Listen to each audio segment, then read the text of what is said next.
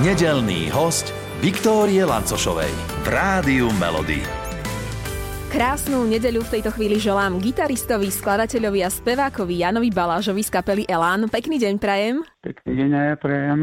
Pred pár dňami ste dodatočne oslavovali vaše 70 na koncerte Klasika alebo 40 rokov s Elánom, tak ja ešte dodatočne blahoželám. A Elán je klasika, legenda, ale akú spätnú väzbu by ste vy e, dali sám sebe? Uha, ťa, ťažká otázka, spätná väzba. no tak spätná väzba je tá, že v podstate už ako mladý chlapec som chcel, že budem hudobníkom, čo sa vlastne aj naplnilo a som rád, že sa mi to podarilo. Čo by ste možno urobili inak? Alebo všetko by ste nechali tak, ako bolo, zopakovať ešte raz?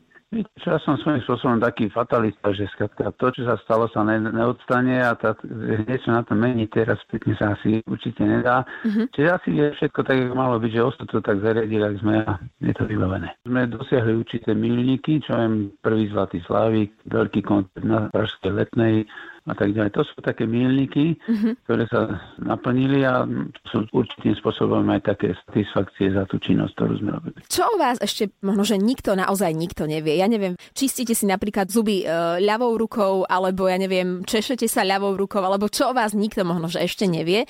A nám by ste to povedali. Dobe sa netešil, v poslednej dobe sa moc netešil, lebo si veľmi krátky účel, skôr sa len ostrihal, aby som sa nemusel česať. A zuby si čistím, keďže som pravák, tak pravou rukou. Mm-hmm. Nevymieniate, hej, lebo to vraj pomáha e, takej lepšej koncentrácii, čiže nerobíte vy to. No, ne, nerobím to, viete, no, ľavá, pravá ruka, pravou rukou hrám niečo iné, a ľavou rukou robím prstokla, tak robím dvoma rukami niečo iné, keď hrám.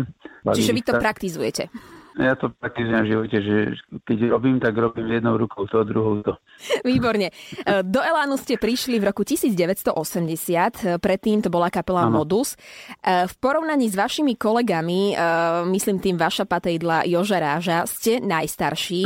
Tak teda ma zaujíma, či vás poslúchali, prípadne či často padlo to, že ja som starší, mňa počúvajte. Myslím, že to v tom veku, keď my sme sa dali dokopy, sme boli takí medzi 25 až 30 rokmi, takže tam už nebolo takáto hierarchia hodnot neplatila. My sme mali iné svoje hierarchie, ktoré sme dodržiavali a preto sme aj tak dokázali fungovať tak dlho spolu. Uh-huh.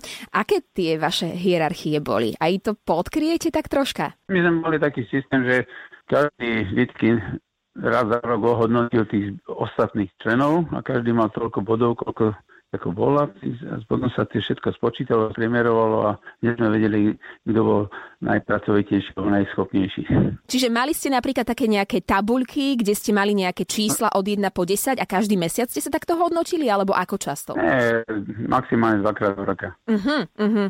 Áno, a vy ste koľkokrát vyhrali? Boli sme piati, a bolo z toho A ten, čo hodnotil seba, nehodnotil, hodnotil tých štyroch. Uh-huh. A mhm. každý to tak urobil. To vznikla nejaká tabulka hodnot. A boli ste s tou tabulkou spokojní, stotožnení? Alebo to niekedy tak buď Samozrejme, zabolelo? lebo to je demokratický systém, si aj neviem predstaviť. Uh-huh.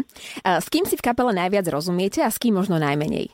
My sme pomerne, my, jak to hovorí rádio, že my sme veľmi pomerne inteligentná kapela, takže my si rozumieme a my ani dlhé debaty nemáme, lebo v podstate my vieme všetko vyriešiť do 5 minút a potom sa už rozprávame.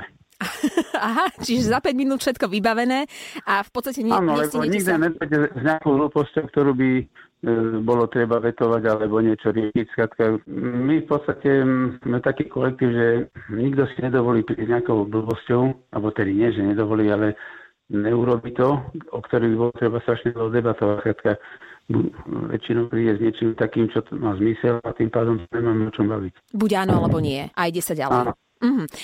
Toto je možno rada aj e, takým mladším kapelám, možno aj začínajúcim, že ako, ako to zvládnuť a ako možno, že oslavovať o 40 rokov aj takéto narodeniny, ako oslavujete vy? Áno, ja si myslím, že je strašne dôležité, aby si tí ľudia rozumeli a boli na nejakej e, rovnakej mentálnej úrovni, aby, aby vedeli rovnako vyhodnotiť tie, tie systémy, s ktorými bojujú. Máte doma tínedžerov, e, Ninku a Janka. Máte nejaký teraz problém, ktorý s nimi aktuálne riešite a neviete si pomôcť?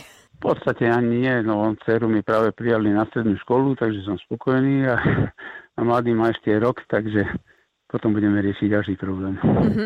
Cera alebo uh, synátor idú v tých vašich šľapajách, alebo skôr úplne iný smer? Dcera ide v umeleckých šlapajách, ale skôr vytvarno, takým vytvarno-scenickým e, smerom. Uh-huh. No a syn, ten hrá hokej hlavne, primárne, už 10 rokov, a, ale hrá aj na klavír, aj spieva. Tak ste na nich hrdým, predpokladám. No určite, každý otec je hrdý, hrdý na svoje deti. A často ich chválite doma, alebo oni vás na oplátku? Ako to vyzerá, funguje u vás? Lebo, lebo to chválenie, možno na to niekedy zabúdame, takže ako to je u vás doma v rodine? Samozrejme, že pochválime, ale aj pohaníme, keď niečo není dobre. Uh-huh, uh-huh. A za čo ich tak hánite? Sú to aj známky zo školy? Ka, ka, ka, no viete čo, nie, oni nemajú až tak, nemajú problém v škole, uh-huh. že by sme museli riešiť tieto veci vzdelávacie. No skôr také, že nechá neporiadok, neupráce. Ten bežný život, keď treba tie deti, ak sa hovorí, učesať, aby boli do života potom, ako, že sa to neučili všetko z dospelého veku, keď je to oveľa ťažšie. A poslednú pochvalu ste im za čo dali? Dcera teraz práve bola prijatá na strednú školu, tak sme ju pochválili, že tam skončila ako prvá na skúškach na tých talentových. Pekne. Takže super, to sme ho pochválili samozrejme. No a si no to dobre, boli sme teraz vo Švedsku na hokejovom turnaji, výborne vyhrali skupinu, takže dobre. Chválim aj ja vás, že chválite doma, nech vám to takto vydrží.